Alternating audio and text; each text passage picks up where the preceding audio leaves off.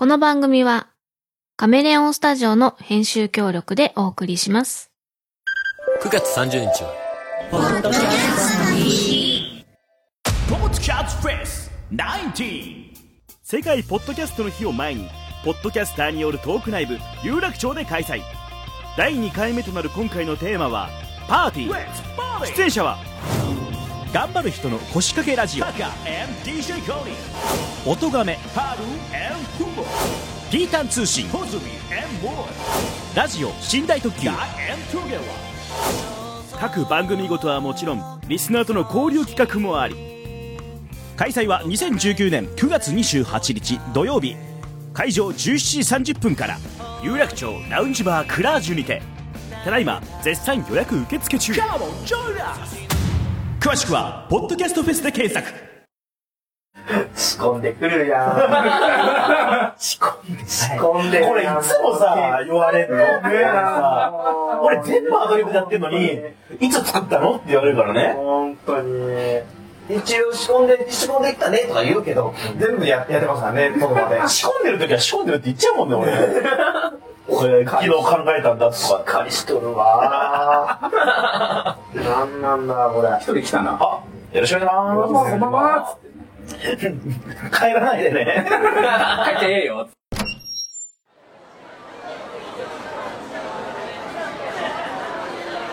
皆さん、今日もお疲れ様です。働く人の疲れをちょっと取り除く、頑張る人の腰掛けラジオ、始まります。容量オーバーですメモリを入れ替えてください。耳に触るピープ音が部屋に鳴り響いた。一昨年買ったポンコツマシンに頭を抱える。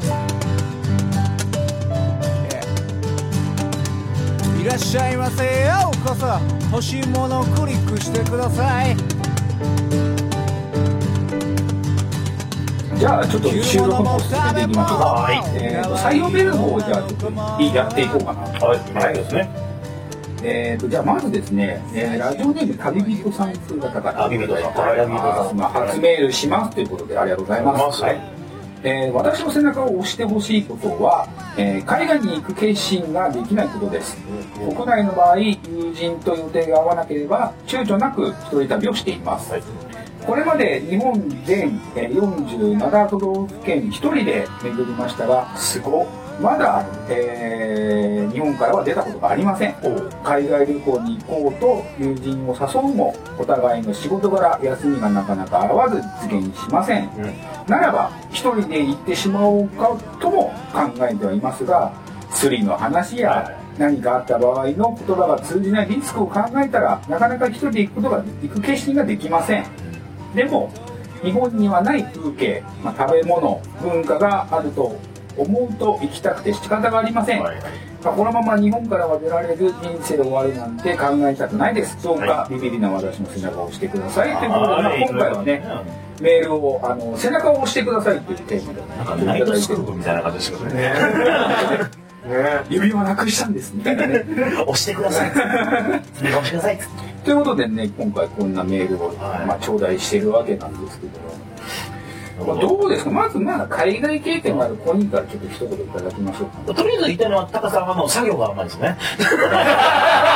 作業弱い。作業弱い。大大丈夫じゃなくて作業が弱い。こういう仕事もしてるんだよ。あーじゃあこえ、でも海外海外経験あるの？え、でも戸川さんとか。ないですない全然ないですああります。あ、あるんだ。俺2週間イタリアとあとまあハワイにも1回グアム2回かなイタリアイタリアに旅行ですか？あの研修旅行みたいな感じであの大学の。で2週間 Contiene ですね。Tomate va dal ristorante andiamo insieme ですね。あめんどくせえ人僕イタリア僕イタリア語実は実は僕イタリア語も喋れますのではいうわ、怖っ。セーラーベネセーラベッラベッラ怖っ。ね怖いですよね。ベッラだけどで、なんだっけ、か海外で、あの、ホえームレス生活まあまあまあうんそうえでも僕どうですか？あわかんない。僕は海外でまあ生活してたものもあるのでわかんないんですけどどうですか？海外に行きたいと思うかどうかっていうところでどうですか？今のところ思わないです。いや旅行は行くとしていいけど住もうとは絶対に思わないですね。住んだり何かを学ぼうとしたりっていうとちょっと違う。今のところちょっとなんか今の少なくとも俺のキャパで日本でいっぱいいっぱいなんで。あと日本語がすごい好きなんでいろいろ科学勉強するけどあ日本語が好きで、日本語のまあねこういうとなんか古い人間だとか言われるけどそれでもやっぱ日本語は美しいですね、やっぱり。どうですか大さんは。海外行きたいとかまあまあイタリアにいらっしゃったっていうのもあるんですけど。僕はもともとあのベネツィアに興味があってベニスにベニスに興味があってベネツィアとにかくベネツィアに行きたかったところにちょうどその研修旅行でベネツィアを回るって話があったんでで行ったんですよ。でそしたらそのえまあ楽しかった話。今食ってっから。うん、楽し楽しかった話があって、その、たば、喫煙所、僕タバコ吸うんで、喫煙所でタバコ吸ってたんですよ。あの、ベニスの、ベニスあの。ベニスのホテルの。ベニスのホテルで喫煙所ベネツィアのねおいおいおい。冷静と情熱の間かお前は。あの、ちょっと臭めの水を見ながら。ね、くせえなと思いながら、タバコ吸ってたら、あの、イタリア人の人が話しかけてきて、あの、下手くそな英語で。あの、英語って、あっちは逆に日本人の英語が通じやすいっていうじゃないまあ通じやすいですね。あの、イタリア人の、イタリア人とフランス人の英語は日本人が聞き取りやすいですなるほどっていうのがあって、で、結構聞き取れて、とにかくバースデー、フレンズバースデーみたいなことで、友達が、あの誕生日ね、で同じホテルで、ちょっとその友達の誕生日祝ってたの。っていうのを、うん言って、だから、あの、ハッピーバースデーの曲を日本語で歌ってくれって言うんですよ。で、日本難しいわ日本人もハッピーバースデーって言うじゃないですか。おだから、俺、もう、え、その場で一生懸命考えて、ジャパニーズ、うーん、誕生日おめでとう。誕生日おめでとう。誕生日おめでとう。誕生日おめでとう。って言ったら、おー。カモン。って言われて、カカモモン。誕生日おめでとう？誕生日おめでとう？ってその人が言いながら、あ肩抱かれてもうついていくしかないじゃん。俺より全然背高い人に、もう肩抱かれて。そうね。いやいや歌ってくれたんだもんねそれはね。で、行って、連れてかれて、その、誕生日の友人の、もうジェニファーみたいな名前のやつの前で、誕生日おめでとう。ジェニファーさんちょっとおめでとうで、歌わされて、ああいや面白い。うん。でそれがそのレストランで歌わされたはい。の。はイタリアの、あ日本人は何の愉快もないその麻薬の歌を歌ったんですそういジャパニーズバンドマンですからね。で、もう、そこでバーって歌って、んで、その、え俺を連れてった人と固い握手を交わして、で、一旦、その、隣のバーで、あの、その、音楽大学の友達と飲んでたの。はいはいは6人ぐらいと、あの、音楽大学の先生と。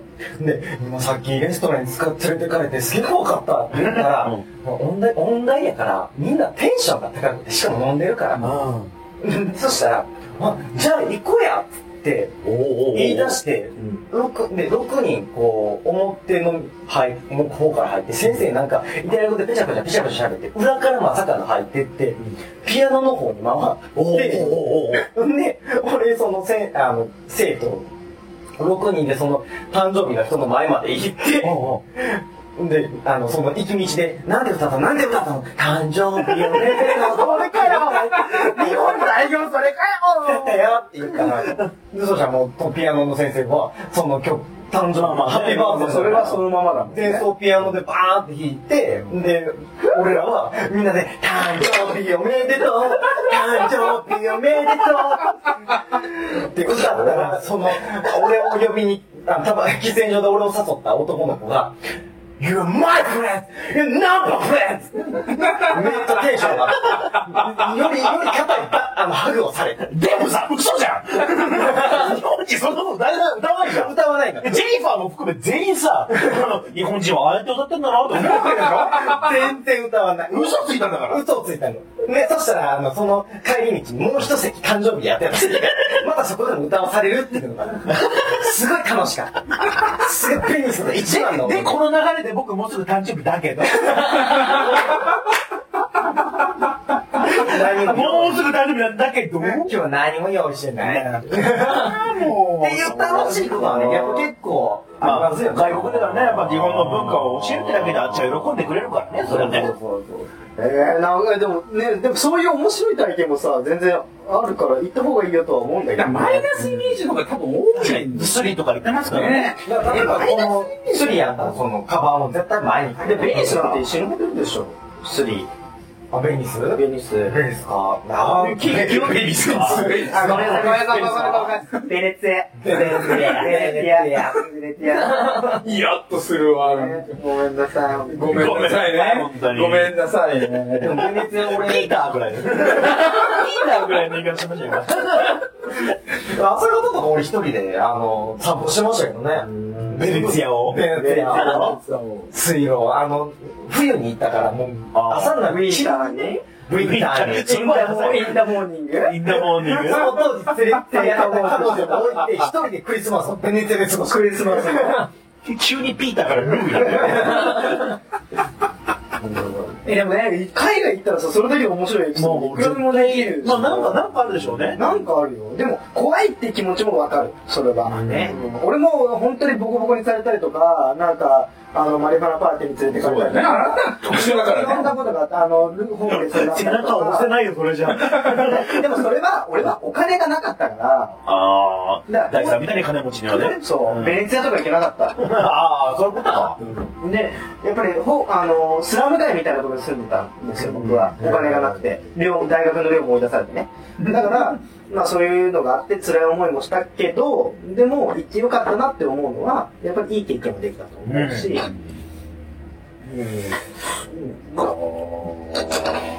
られるのが怖かった。何も持ってかなかったえ。う持ち歩かない方がいい。そうそうそう。あでもね、大丈夫。普通に気をつけてたら大丈夫よ。でそういう日本と同じ感覚じゃダメだろうけど、そのね、日本だって歌舞伎町さ、夜中ちょっと歌舞伎町日本じゃないんで。まあ歌舞伎町は言い過ぎだね。でもね、だからあの、場所取りに例えばね、財布を置いていく人もいるじゃん。で、盗めるか盗まないかっつったら、盗まないってことは結構多いのよ、割と。それは、言ってみれば、例えば通貨に対してのその信用度だったり、警察の信用度だったり、えー、まあ、例えば、身分証明書の信用度があるから盗んでもしょうがないっていうのが前提としてあるけど、まあ、外国とかって通貨の信用度が低かったりとか、まあ、その IC カードの信用度が低いから盗んでも金になるじゃん。あの、中国に、中国に、あの、中国に中国に、急中国に、中国に、あるあ中国にビジネスで行った人がおって、ホテルツアーをしてたんですよ。そしたら、ホテルの ATM でお金を下ろしたら偽札が出てきたって話したぐらいだね。そう、そこよね。ちだから、最初はグアムとか行ったらええね。あ、まあまあ、日本、日まあまあね本語タクシーの運転手さんも日本語とか通じますしね。へ全然、あの、僕、小学校ぐらいの時にいたんですけど、その時日本語で普通に喋ってくれましたからね。と言うよね。ハワイはもうほぼ日本だってグアムもね、ほぼ日本だと思うけどじゃあ連れてって。はこの人も連れ旅人さん旅人さん、あの、海外行ったことない旅人って名前だけど。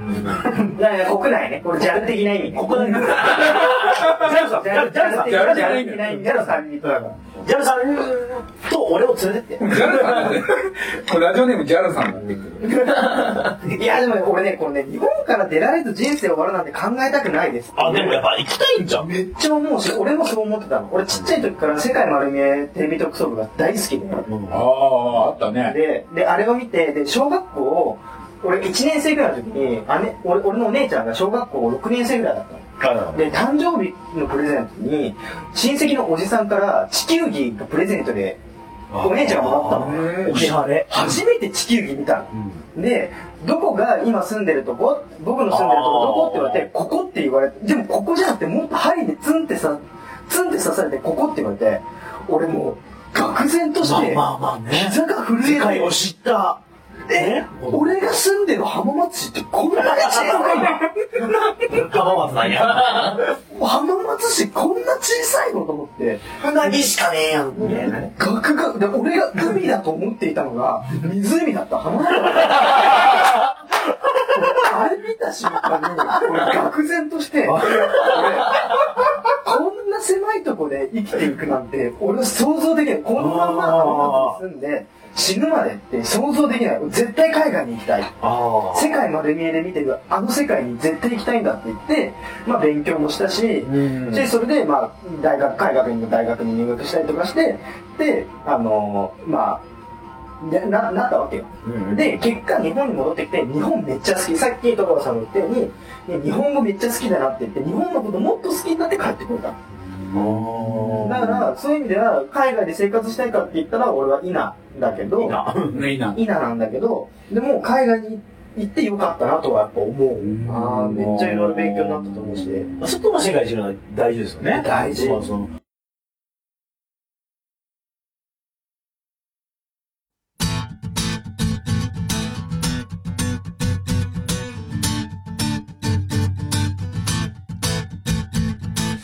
らないくだらないと向き合うことを避けてた毎日やってくる日常。そこに転がる幸せただの石ころに見えてた。手を触れようとはしなかった。Yeah いやいや Yeah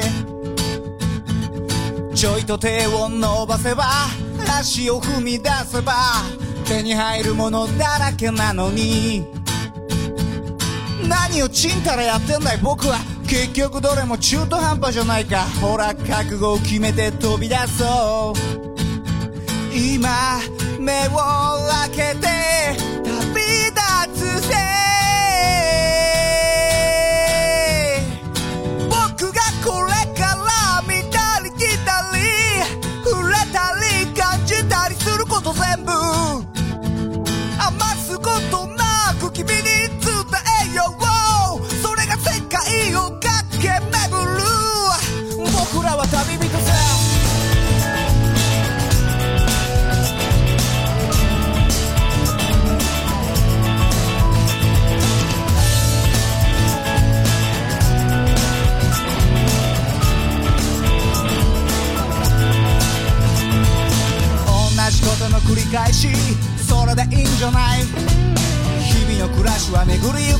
しょう。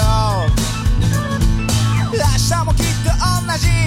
今日と同じ。人はその中で幸せ見つける。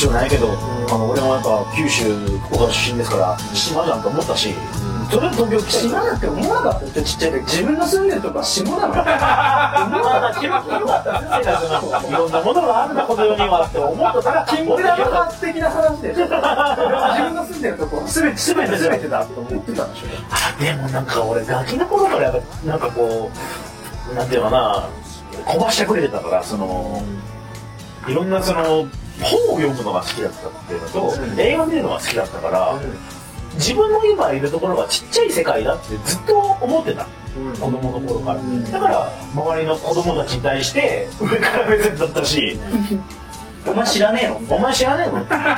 ここ島だってたまたまその福岡ってやっぱその九州の一番都会じゃないですか一応は。それでみんな調子こいてるんですよ基本的の中の河津の状態でいやーなんか佐賀のやつらがもうディスったりするんですよいやー佐賀って田舎じゃんってそもそも福岡田舎だからっていう スタンスで俺はずっとやってたんでなるほど。まあでもやっぱ世界を広げるためには、また海外行くの全然いいか。旅なんで、旅なん慣れてるわけじゃないですか。旅人感ですかで俺ねジャンプとはいえ。すごい思うのはね、やっぱね、どどのタイミングで行くかと思ってて、俺は大学の時に海外に行けたからよかったと思ってる。でも、社会人になってから海外に行くって、いろんなものを捨てようし、もう超自由人で、俺は就職もしないし、結婚もしないし、もうどうでもいいよって言うんだったら、もう俺も海外いくらでも行けるけど、タイミングっていうのもわかるんですけど、俺は考えたのは、今、幕間だから。そうだね。はい。幕間なんです。幕間の自信がたのかなそう。今、ツイキャスだからね。あ、そうか。ちょっと待って、500人ぐらいいるよ。すげえなさすがやな。全然、全然、でも、でも、人生って一回きりじゃないですか。もあ、じゃあ大丈夫ですかはい。お家にあるって一緒に。それ先にはめない。う、一個見て。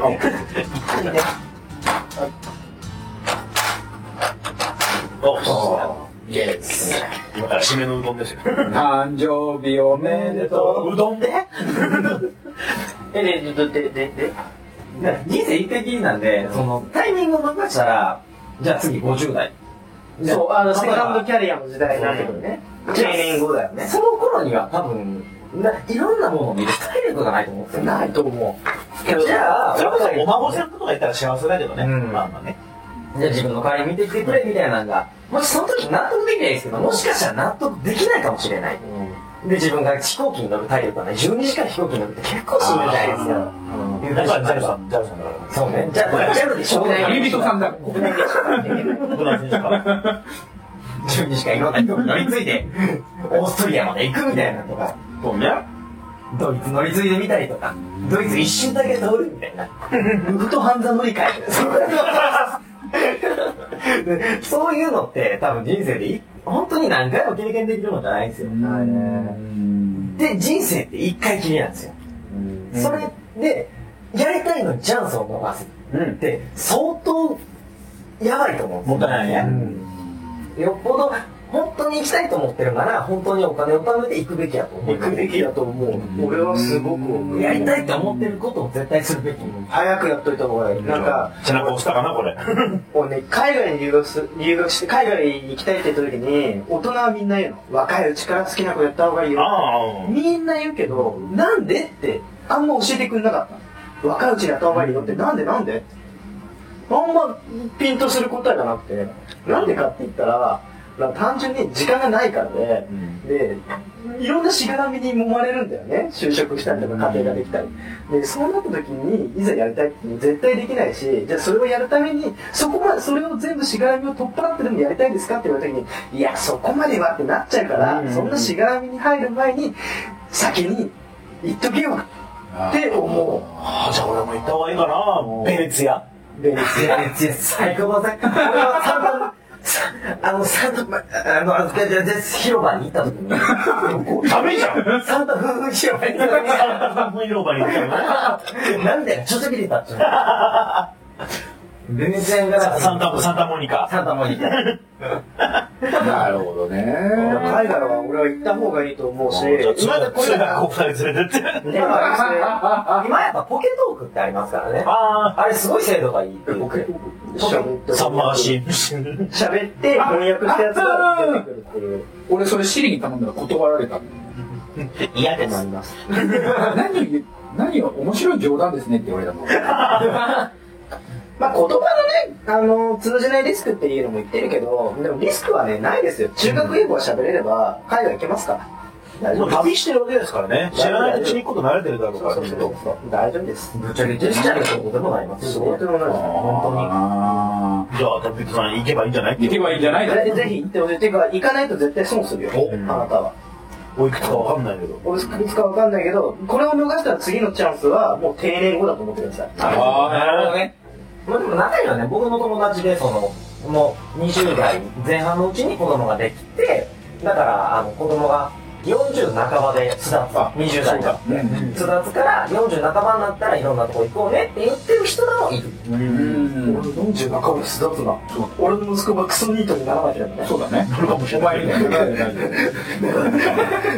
わかんない。ですよ黙ってベネついてるかもしれない。ねえ入れたらどうぞどうぞっつってだからねもうタイミングが自分で掴めばいいけどでもあと押さ押し僕ら押したと思うから、ん。僕は言っちゃって言っちゃってくれれば。絶対行った方がいいその時の時ラジオさんにまたそうだね。あ冒頭ののメールを。写真写真撮ってね。ね。送ってもらえればイギリスに行くんだったら俺がいいとこ教えてあげるからえちょうだいなんかい。いちょうだいってどういうことい。い薬が買えるところとか安安く安くあのいい質の質のいい薬買えるとこ。ろあのそれまであの知らないから。何を恐れてるの？それ今今白目で言いましたから海外に行くとセブンスターがないから丸ボロの味に慣れてから行ける でも丸ボロ吸ってるといろんな人から1本ちょうだいって言われる。丸ボロ1200円ぐらいする。んだよあやっぱり海外高いんだバカみていたけ。どだから俺片っぽのポケットに丸ボロの空の箱を入れて片っぽに俺用の丸ボロが入ってるやつを入れて図書館の前で吸ってて1本ちょうだいごめん最後の1本だったんだって。やめたこれが海外を旅する人のメンタルですよ。そう。言われてるんだねあ平気で嘘ついてた覚えててください。はい。ライフでした。今ネットで調べたらこんだけ出てきますからね。どうやったら注意したいか。ああね。あなるほど。次に行けないからな みんな区切ってんだよなんかもう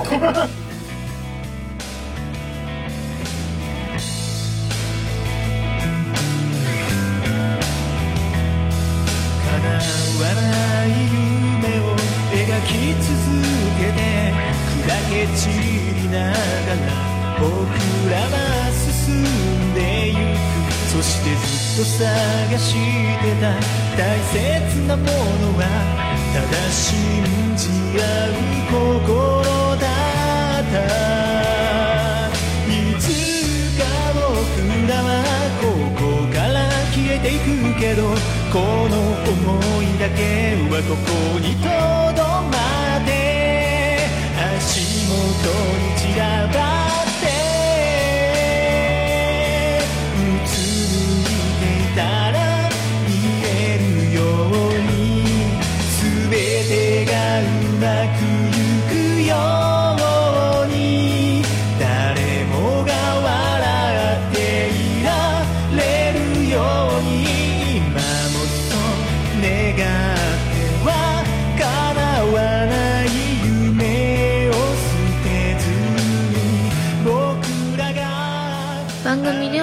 さんのメッセージによる参加をお待ちしております。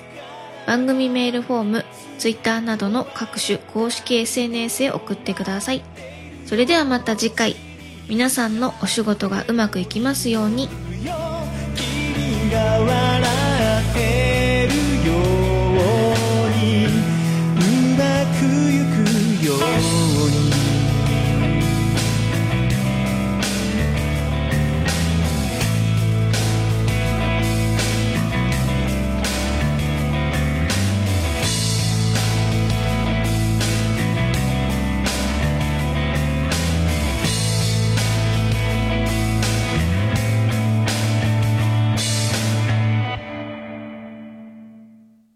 この番組はカメレオンスタジオの編集協力でお送りしました。音亀フェスからのお知らせです。今年で7回目となる音のみで作り込まれた音楽フェス音亀フェス2019イーブンが11月23日からポッドキャストを中心にして開催されますそれに関連して現在音亀フェス2019のジョインステージへの音源募集をしておりますジョインステージは1アーティスト1曲を披露していただくステージになっています。楽曲のジャンルやバンド弾き語り DTM などのスタイルは問いません。締め切りは9月30日です。詳しくは「音亀フェス2019」と検索し特設サイトの参加要項をご覧ください。あなたからの1曲入魂のステージの投稿をお待ちしております音亀フェスからのお知らせでした。